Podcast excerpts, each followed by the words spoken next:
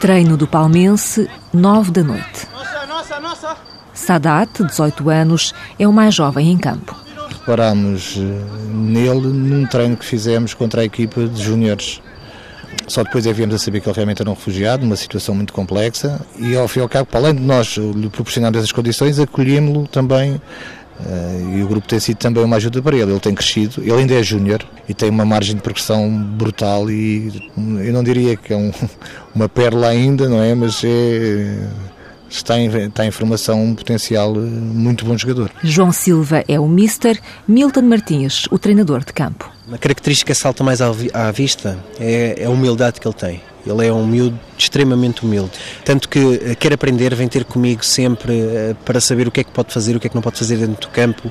Portanto, é, é, é mais, é mais nesse sentido. É, é essa resistência, se calhar no Sadat, é a vontade de querer vencer no futebol. Ou se calhar nem tanto no futebol, mas mais na vida. Sadat veio sozinho do Ghana há cerca de 10 meses. Conhecia Portugal através do futebol. Costumávamos ver futebol. O Ghana jogou uma vez com Portugal para o Campeonato do Mundo Gostei muito de Cristiano Ronaldo, por isso sei muito sobre Portugal. Sadat ia a caminho de um jogo de futebol quando a vida começou a mudar. Morava com a família numa aldeia no norte do Ghana. No Ghana tem um problema com, não sei como se diz em português, chief village. Yeah, I had a little problem with the chief in, in our area. Tive um problema com o chefe da aldeia. Houve uma altura em que vieram umas pessoas à aldeia. Eu ia a caminho de um jogo de futebol. Encontrei-os e eles perguntaram se havia um hotel onde pudessem passar a noite, porque já era tarde. Por isso levei-os para casa da minha mãe e foi aí que eles disseram que estavam a explicar às pessoas o que era a circuncisão feminina, como era perigoso e estava a matar as pessoas. Eles disseram que talvez eu pudesse falar sobre isso, até me deram alguns livros. Então comecei a falar com as pessoas, porque a maioria das pessoas na aldeia não sabia de nada. Pensavam que era tradição. E eu dizia que não era tradição nenhuma. Então o chefe mandou os guardas porque eu era novo e queria mudar a tradição da aldeia. Were you afraid, Sadat? Quando estava no Ghana, tive medo porque eles eram grandes e eu não podia lutar contra eles. Se eles fossem da minha idade, podíamos lutar juntos, mas eles eram grandes. O chefe tinha muito poder e sim, tive medo quando estava no Ghana. Da aldeia onde vivia com a família, Sadat fugiu sozinho para a capital, Accra, mas a perseguição não parou. The people in Accra, they, they think as pessoas em Acre achavam que era perigoso, porque eles ainda podiam fazer-me alguma coisa. Então, apresentaram-me a um homem que fez tudo por mim. Levou-me a um hotel, tirou-me fotografias pequeninas. Três dias depois ele veio buscar-me e disse: Traz a mochila, vamos embora. Eu perguntei para onde é que íamos e ele disse que ia mandar-me para a Alemanha. Fomos para o aeroporto, ele tratou de tudo. Deixaram-me entrar, ele deu-me um passaporte, tudo. E quando chegamos aqui, era de noite. E eu pensava que estava na Alemanha. Então perguntei a alguém: onde é a saída? Porque para mim, isto era tudo a primeira vez. Então levaram-me a um sítio. Falei com eles, expliquei-lhes tudo o que tinha acontecido no Ghana e eles disseram-me que não havia problema. Aqui estava seguro. E eu disse: ainda bem, agradeço a Deus por estar aqui. I'm safe here, no problem. And I said, Sadat tinha 17 anos. Na mochila trazia apenas o equivalente a 50 euros, alguns livros, t-shirts e três pares de calças. When I was out in, the, in Portugal, I was feeling very cold. I said, "Hey, my God." Quando estava na rua aqui em Portugal, tinha muito frio e dizia: Ei meu Deus, o que é isto? Nunca tinha sentido uma coisa assim na minha vida. Usava sempre casacos porque estava muito frio. Nunca senti um frio assim. Mesmo quando falava, saía da minha boca uma coisa como um gelo. E eu dizia: Meu Deus, o que é isto?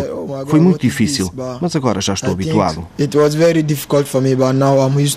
Hoje vive num pequeno apartamento que divide com outro refugiado, mas o primeiro lar de Sadat data, em Portugal, foi o centro de acolhimento para crianças refugiadas. Aí ganhou amigos, aprendeu a cultura e língua portuguesas. Lápis? Vocês não têm? Português é muito difícil, porque eu sei falar português, agora eu falo, eu falo um pouco português e mal. No Mali, qual era a língua que tu falavas? Eu, no Mali, a minha, eu, a minha língua sou ninguém. É Bambara, eu falo Bambara um pouco francês, um pouco francês, mal francês. Siku, 16 anos, chegou há seis meses do Mali. Não sabia ler nem escrever. Não, eu não à Mali. Eu não estava na escola no Mali. Estive na madraça para aprender a ler árabe e o Corão. Quanto tempo? Dois anos só. Então hoje vamos ver, vamos descobrir algumas palavras e vamos primeiro ler esta aqui, sim? Vamos ler. Então vá. Primeiro, aqui, Sidi. Faca. Faca. Depois. Araqui. Araqui. Logo o alfabeto é outro, mesmo que tenham algum conhecimento de, da escrita ou, ou, de leitura, não é em árabe para o Corão, portanto na escola do Corão, e têm dificuldades acrescidas, muito, muito grandes mesmo. Uh, para alguns casos mesmo de, de perceber uma frase, palavra, como se escreve numa linha, não é? Desde logo porque se começa a escrever, não é? Da direita para a esquerda. Começamos um bocadinho por aí, o alfabeto e o nome, porque o nome não era possível, não conseguiam escrever, não é? Isabel Galvão ensina português aos refugiados há quase 18 anos. Às vezes não é o momento logo quando chegam porque estão tão traumatizados, não sabem qual vai ser a sua situação, a família está lá. portanto, há muitas situações diferentes e, por vezes, o momento da chegada não, não facilita, não é propício à aprendizagem da língua. Não sabem muito bem o que querem, como fazer, não entendem as novas regras, os novos códigos, as disciplinas, o que têm de fazer. Há, há muitas regras novas, muitas coisas para aprender e, e nem sempre essa confiança se estabelece estabelece imediatamente. Mas também são jovens que muitas vezes já são muito adultos. Eles são menores aqui, mas eles não se sentem muitas vezes como menores. É? Sentem-se já com uma grande vivência e, e é verdade que a têm, foram obrigados a crescer. E é, muitas vezes sem infância, não é? Cuba, cubata. Cubata. Cubata. O que é uma cubata, sabem? Sim, cubata eu conheço aqui. Aqui só isso. É uma casa, não é? Sim, casa. É muito, uma casa. Sim, uma casa. Há, muito, há no Mali, há muitas casas sim, assim? Muito, sim. Sim, sim. muito. Adultos de 16 e 17 anos com o futuro bem pensado. Quero ser cozinheiro. Eu quero ser, ser jogar para futebol. Jogador de futebol. Jogador, sim, para futebol. Jogador de futebol. Jogador de futebol. E porquê? Porque gostas de futebol? Sim, futebol é bom. Eu, eu gosto de futebol eu, muito. Eu gosto muito sim, de futebol. Sim, futebol é bom. Sidi e Abubakar também vieram do Mali. Ainda não dominam o português, não conseguem explicar porque fugiram, mas abrem os olhos de espanto quando ouvem a palavra voltar. Ah, retornei. não, retornei. Mali não bom. Mali é. Eu. Sim, bom, bom. Onde muito pessoas é mora. E no Mali não bom. Vocês conhecem esta palavra? Paz. Paz. Paz, paz. Quando tem pum pum pum pum, é como guerra, não é? Sim. Quando há calmo, tranquilo, há paz. Há paz. Sim. Paz, la paix, em francês. La paix. La paix. Sim. É, Mali agora não la paix. Agora não há paz. Sim, não há paz. Temos casos de, de jovens que, desde a tenra idade, foram sujeitos a práticas bastante violentas. Há jovens do sexo feminino que foram excisadas, outras que foram mutiladas por razões diversas. Há quem tenha raptado os jovens para transformá-los em crianças soldado e eles fogem porque não os querem ser. Por vezes viram os seus familiares serem mortos à sua frente Outras vezes foram os seus próprios familiares a obrigar um casamento forçado, portanto, há efetivamente jovens que não sabem do paradeiro dos seus familiares ou até que perderam contato com eles no processo de fuga. Há combates étnicos que implicam violações, mutilações, torturas tremendas. E, e ter esta experiência e ver o mundo aos olhos do sofrimento é, é bastante pesado e, portanto, aquilo que eu procuro é que essa bagagem pesada que eles tragam seja cada vez mais leve, quando eles possam ter um objetivo concreto à sua frente que vão alcançar e que possa lhes trazer um pouco mais de felicidade. Dora Estora coordena o Centro de Acolhimento para as Crianças Refugiadas na Bela Vista, em Lisboa. Têm aulas de culinária, têm uh, workshops, alguns até fazem já estágios, uh, programas também de voluntariado em diversos locais, alguns na área da cozinha, e tem sido uma conquista. Por exemplo, a sopa não existe nos hábitos gastronómicos deles, não é? E nós vamos introduzindo a sopa, eles olham para aquilo assim, o que é, o que é isto? É algo muito estranho.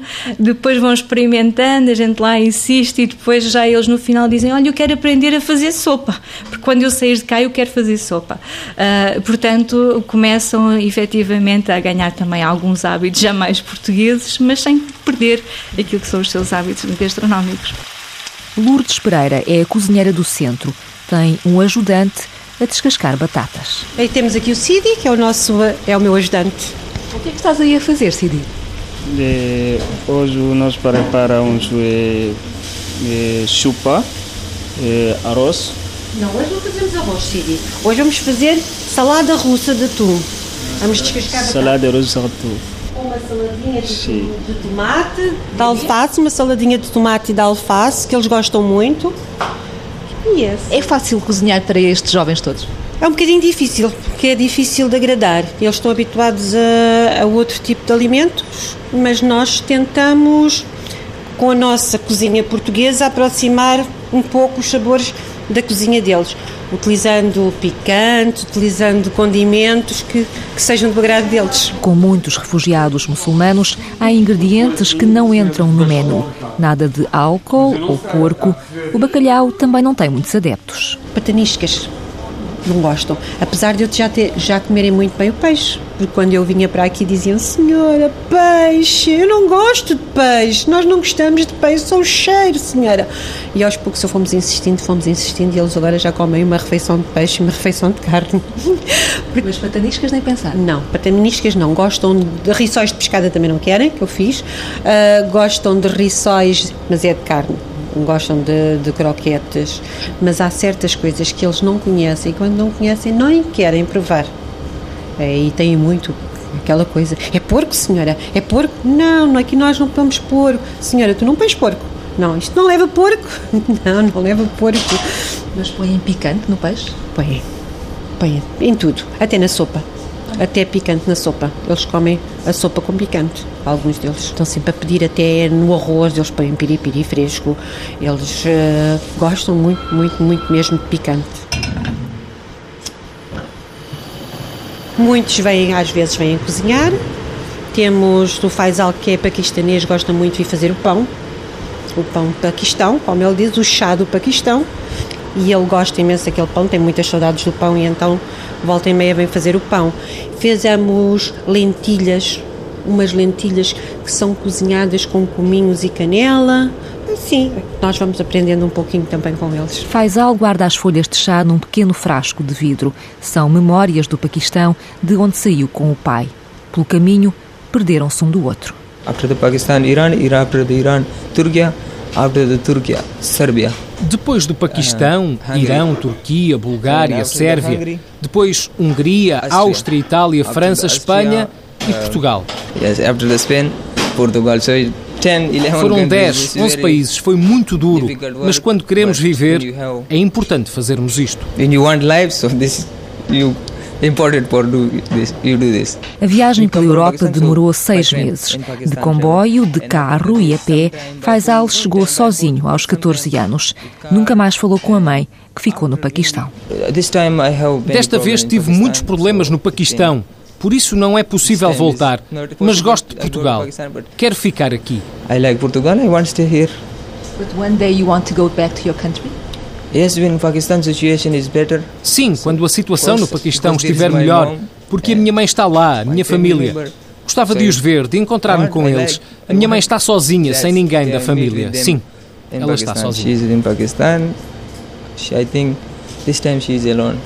Sozinhos, num país estranho, os refugiados menores recebem todo o carinho no centro de acolhimento. Lourdes aconchega-lhes o estômago e a alma. Ainda agora, na semana passada, estavam muito tristes, chorar a chorar, nós não sabíamos o porquê. E nós tentámos uh, que ele se abrisse connosco para que pudéssemos ajudar-nos, mas é como lhe digo, há, há, certas histórias que eles contam e que, como um afegão ter-nos dito que fugia dos tiros, metia-se debaixo dos, dos carros, ter que viajar dentro de um porta-bagagens com mais pessoas, é um bocadinho, um bocadinho às vezes triste para nós, porque nós criamos laços de afetividade com eles e é um pouco, são um pouco nossos filhos, precisam de carinho, muito carinho, precisam de um carinho, de uma palavra de incentivo devido àquilo que eles já passaram. Esse que estava a contar-me da semana passada que estava triste, era saudades? Não. Mais tarde viemos a saber, ele depois abriu-se com uma colega minha mais tarde porque tinha recebido a notícia de que o pai tinha falecido. E também nos deixa tristes, porque eles quando eles sofrem nós sofremos com eles. Não é? E não os poder ajudar, não os poder de alguma maneira consolar, também é triste para nós.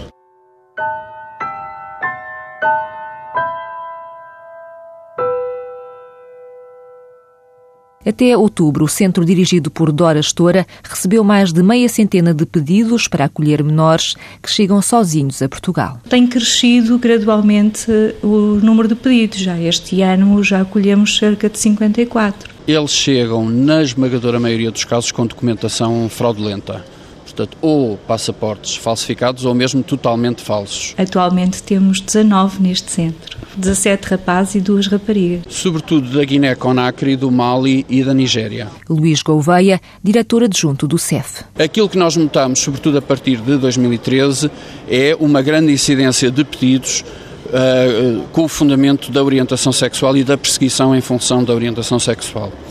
Por outro lado, os outros uh, fundamentos mais frequentes no caso das menores do sexo feminino, são os casamentos forçados e um outro caso que também tem aparecido é o da mutilação genital feminina e, portanto, fugirem a esse tipo de práticas. Alguns nunca tiveram a oportunidade de andar na escola e outros que tiveram que abandonar a escola por uh, diversas razões prematuramente. O caso dos menores uh, será difícil que um processo seja indeferido, porque de facto há uma necessidade de proteção que é substancialmente superiores. Os menores têm em média entre 15 e 18 anos, mas há exceções. Os mais novinhos, que também já acolhemos, de 8 e 9 anos, regra geral chegam acompanhados de alguns familiares, que podem ser seus irmãos ou até mesmo tios, e também já cá tivemos irmãos e tios todos menores. Esta é a história da Carlota, uma menina que fugiu de casa. Estavam duas pessoas sentadas em frente a uma casa. E a Carlota perguntou-lhes se podia ficar a viver naquela cidade e se eles não tinham um bocadinho de pão ou qualquer coisa que pudesse comer. Hum, uma das pessoas disse: Isto não está nada bem. Uma menina sozinha a pedir comida. Alguém devia enviá-la para um orfanato. Então chamaram a polícia para levar a pequena Carlota, mas ela conseguiu fugir. Filipa Silva conta a história no espaço da criança, na Bobadela. Aqui há desde bebés a pequeninos até aos 5 anos. Nesta creche, os refugiados têm prioridade, como o caso de dois meninos que passaram por campos de refugiados. O primeiro na Somália. Uma das crianças era uh, extremamente agressiva, uh, não com, as, com os colegas, mas connosco, adultos. Pronto. Ele tinha chegado há pouquíssimo tempo uh, a Portugal e no campo ele andava com meninos mais velhos. Ele vinha tão, tão uh, traumatizado e tão habituado a ter que se defender que para ele todos os adultos eram, uh, eram maus. Pronto, e ele não tinha bem a noção do que era um adulto bom, que não fosse da família dele. O, a outra criança que tivemos que veio de um campo de, de refugiados era de Eritreia e era uma criança completamente diferente uh, desta. Era uma criança muito apática, muito fechada, que chorava quando nos via a pôr as camas no chão, porque lhe devia fazer lembrar, com certeza, todos a dormirem no chão, no campo, penso eu. Nunca conseguimos aprofundar, porque esta criança foi uma criança que falava muito, muito pouco. Tanto que este menino mais apático, ele trouxe a irmã ao colo na viagem. E, portanto, foi uma situação muito difícil. Com histórias, brincadeiras e jogos, as educadoras de infância tentam vencer os traumas das crianças refugiadas. Tivemos a explicar-lhes que, pronto, que há crianças, e eles sabem, não é? Todos os anos nós falamos sobre isso, que há crianças que estão em sítios onde há guerra, onde não podem ter brinquedos, onde não podem estar bem e que têm que fugir. E então depois perguntámos à turma dos mais velhos se eles tivessem que fugir, uh, o que é que eles levariam. E então eh, alguns dizem uh, levava um boneco, levava a mãe e o pai, levava um, uma mochila e ele uh, nesse dia uh, disse-me eu levava um bebê. E alguns meninos começaram-se a rir. Levavas um bebê? Então, mas levavas que é um boneco, um, um bebê de boneco? Não, levava a bebê. E eu disse: Levavas a bebê? Levavas quem? A tua irmã? Ele disse: Sim, eu trouxe a minha irmã. Uh, e sem dúvida que foi a história que mais me, me impressionou. Foi essa. Porque ele ter essa consciência e ter a consciência que fugiu e que fugiu com a irmã é, é doloroso. Pronto. Que idade é que tinha? Cinco. A irmã tinha três. E os meninos uh, compreendem esta história? Sabem o que é um refugiado? Eu acho que eles, eh, pelo menos aqui na nossa instituição, têm muito essa noção, porque há situações em que as crianças vêm, nós antes de virem para a sala falamos com eles, que vem um menino novo, um menino refugiado, que fugiu da guerra, e temos até crianças que, pela sua sensibilidade, no dia em que eles vêm, trazem um brinquedo ou um boneco para lhes entregarem. E isso uh, acho que diz tudo acerca da aceitação que as crianças têm umas com as outras. O primeiro trabalho que nós vamos ter é este aqui, que hoje vamos começar, vamos dar, vamos dar um, uma, um primário, ou seja, temos aqui uma madeira e vamos dar primeiro cor branca. Os pequenos gestos não custam nada. Foi com esta filosofia que Sérgio Condesso ofereceu um estágio ao jovem Sicu no ateliê de ilustração. Sicu, tu entendeste? Num workshop com 15 jovens, há pessoas que fazem coisas bastante óbvias e há outras que surpreendem porque brincam com as dimensões, eh, têm, brincam com a, com a questão da cor e no caso do Sicô eu senti isso, senti que, que ele eh, estava à vontade e uh, brincou com as proporções das imagens que ia construindo e eu achei que sim, vamos, vamos experimentar. Eu gosto de pintar, pintar de pessoas. Eu gosto para desenhar Portugal, o basquete, sim. Aqui em Portugal, já tens amigos? Portugal, não tenho amigo aqui é para refugiados, sou refugiados amigos, sou. Siku está em Portugal desde maio. Para trás não ficou ninguém. Eu não tenho família no Mali. Só eu no Mali, não tenho eu mãe, não tenho pai, sou eu é, para viver Mali não é fácil. Eu quero ficar em Portugal porque eu de Portugal é, é bom se eu venho aqui ele vai me por moi por viver aqui. É bom plus que em França ou Espanha ou Alemanha. Para eu aqui é bom Voltamos ao Palmense. Está a acabar o treino. Sadat troca palavras em inglês com o colega de equipa Ruben Pratapsin, também ele médio centro. Temos dado muito bem desde o início, já nos conhecemos mais ou menos desde abril e desde aí que nos demos muito bem, também conseguimos falar a mesma língua e é uma pessoa muito fácil de, de, de se lidar. Pronto, também jogamos na mesma posição, então sempre temos alguma ligação no início. Sabes da história do Sadat? Sim, por acaso soube há mais ou menos duas semanas, porque tive de fazer um trabalho para a faculdade, onde tínhamos de entrevistar alguma pessoa estrangeira. Então eu escolhi o Zadat e pronto, aí ele contou uma história toda dele. É uma história bastante comovente. Quando soube, fiquei com um respeito enorme pelo Zadat, por aquilo que ele passou e a coragem que teve de ter para fazer o que fez. Ruben já ofereceu ajuda a Sadat, tal como toda a equipa e os treinadores Milton e João Silva eu e o Milton acolhemos mais o Milton como se fosse um filho dele, não é? Eh, e os colegas depois com, com o afeto necessário que lhe faltava do, da, da, família que ele deixou, portanto, no, no Ghana. E ele precisava de documentos, foi um, difícil, foi, a mãe tinha dificuldade em entrar em contato com ele e por causa das restrições precisamente do chefe da tribo e é esse tipo de apoio e não só, houve colegas que já trouxeram roupa uh, deles e portanto comida e temos feito um, nós e o clube temos feito um esforço grande para que ele se sinta o mais possível em casa. Temos que agradecer ao Palmense que conseguiu uh, arranjar condições para que nós possamos oferecer aqui no nosso restaurante uma refeição sempre no final dos, uh, dos treinos para que ele possa levar para casa e comer. Isto tudo porque ele, apesar de ter um apoio da Segurança Social, todo o dinheiro que ele ganha uh, está direcionado para o pagamento da renda de uma casa onde ele está, não é? Ele fica com muito pouco dinheiro para comer. E estes pequenos gestos também não custam nada e são fáceis e ficam-nos bem. Com o jantar ainda quente, vamos até à casa de Sadat. Sim, aqui cozinha, aqui máquina para lavar. Sim.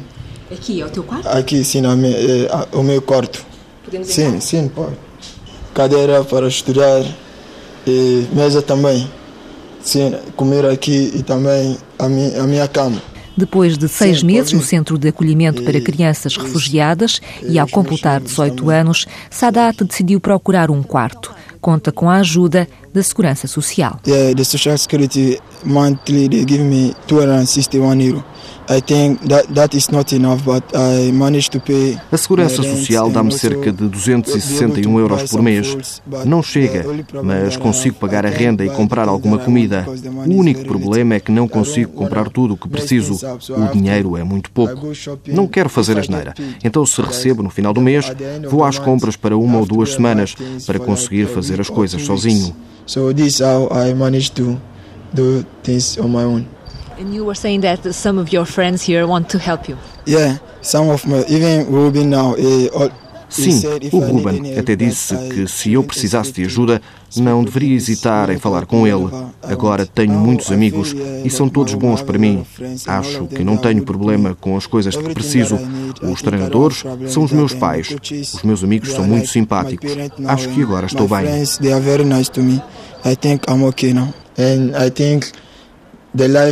Acho que a vida que as pessoas têm aqui é a melhor vida, porque aqui sabemos quem somos e as coisas que precisamos fazer. Estou a aprender isso tudo. Acho que vou crescer bem e ser uma boa pessoa no futuro. Quando penso na minha vida, agradeço a Deus e sinto-me feliz sempre. E como jogador de futebol, que seleção escolherias? If I get a chance, I will play for Portugal now. Acho que se pudesse jogaria por Portugal, porque viver aqui é bom e gostava de jogar por Portugal um dia. Sim, já tenho a nacionalidade. Sou do Ghana, mas agora sou ganês português. Portugal é o meu país agora. Tem dois países, Ghana e Portugal. O futebol é o sonho de muitos destes jovens refugiados, mas há quem já esteja a trabalhar numa cozinha. Eu estou a trabalhar no, num restaurante, que é uma focacharia que fazemos eh, pizzas, eh, caçonhas, hum, focaccias. Eu acho que hum, no futuro vou ser um, um grande cozinheiro. E vocês? Ele quer ser cozinheiro e vocês querem ser o quê quando vestir? Ser um cerealaria. Cerealeiro. Não sei como é que é.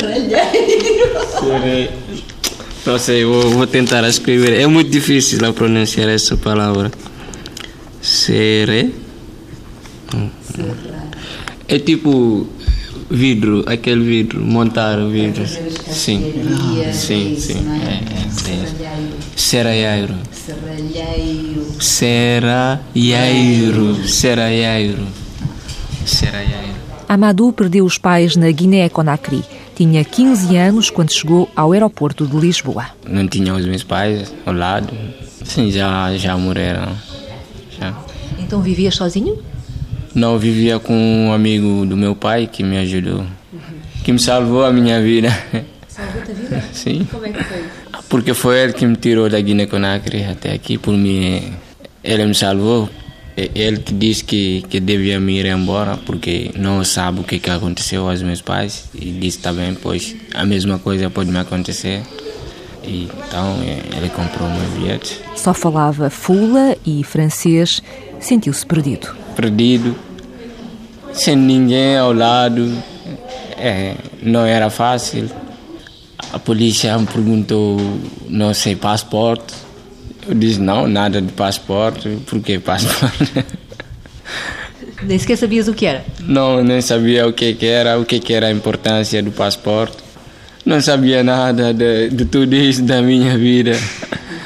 Mas nem, nem sabia o que, que eu estava a fazer, onde é que eu estou. Era muito estranho. O que é que foi mais difícil nisso tudo? Uh, da cultura, da comida, a língua, o que é que foi mais difícil? A saudade dos pais foi mais difícil. Por isso que nem, nem quero pensar nisso. Dois anos depois, Amadou ainda não quer falar do que aconteceu. A Guiné-Conakry deixou marcas. Portugal é, é bom, é um país de direito humano. Lá não era, não era, não há, nada, não há democracia, não há direito humano. Na minha terra não há tudo isso. Mas tu queres ficar em Portugal ou queres ir para outro país? Não, quero ficar aqui em Portugal. Portugal é fixe. mas é sempre problemas dos pais, porque nem quero pensar, mas às vezes acontece que eu, que eu penso. Senão o resto está tudo bem. Agora eu acho que estou na minha casa, aqui em Portugal. Quando ficas uh, mais triste, Amado, o que é que tu fazes? Ouve música de lá e rezar. E se ouvíssemos uma música? Qual é que vais escolher, já sabes? Sim, eu sei. Qual é? Mick Paraia. Mas ele canta da, da sua mãe e fala também a minha língua materna. A minha mãe, que eu, que eu a minha mãe gostava muito. A tua mãe cantava esta canção? Sim, ela gostava de ouvir, não cantava mais, gostava de ouvir essa música.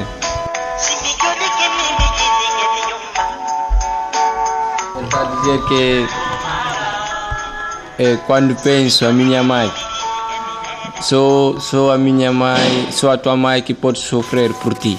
Não há, não há nada no mundo que vale a, a sua mãe não sei, homenagem em português. Homenagem. Homenagem a todas as pessoas perderam uma coisa que vale muito para eles. Ouves muitas vezes esta música? Não, senão vou chorar. não, não, não gosto de ouvir essa música. Tá, vou, vou, vou, meter, vou meter uma outra, só mesmo. Sim. Eu? É. Sim.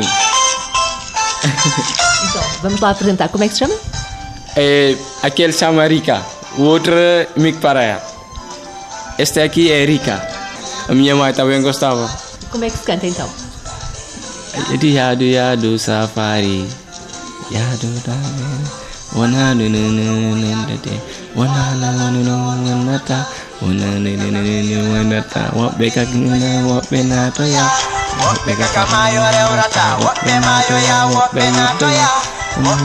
não tem jeito de cantar. O que é que isto quer dizer, esta música? Ele está a dizer que, que sair da sua terra e ir num outro país não é fácil de se adaptar, de esquecer todas as coisas que fazia. É assim que tu também te sentes? às vezes sim, às vezes. Na terra que escolheu, Amadou anda na escola, está no sétimo ano, tem uma namorada portuguesa, sente-se em casa.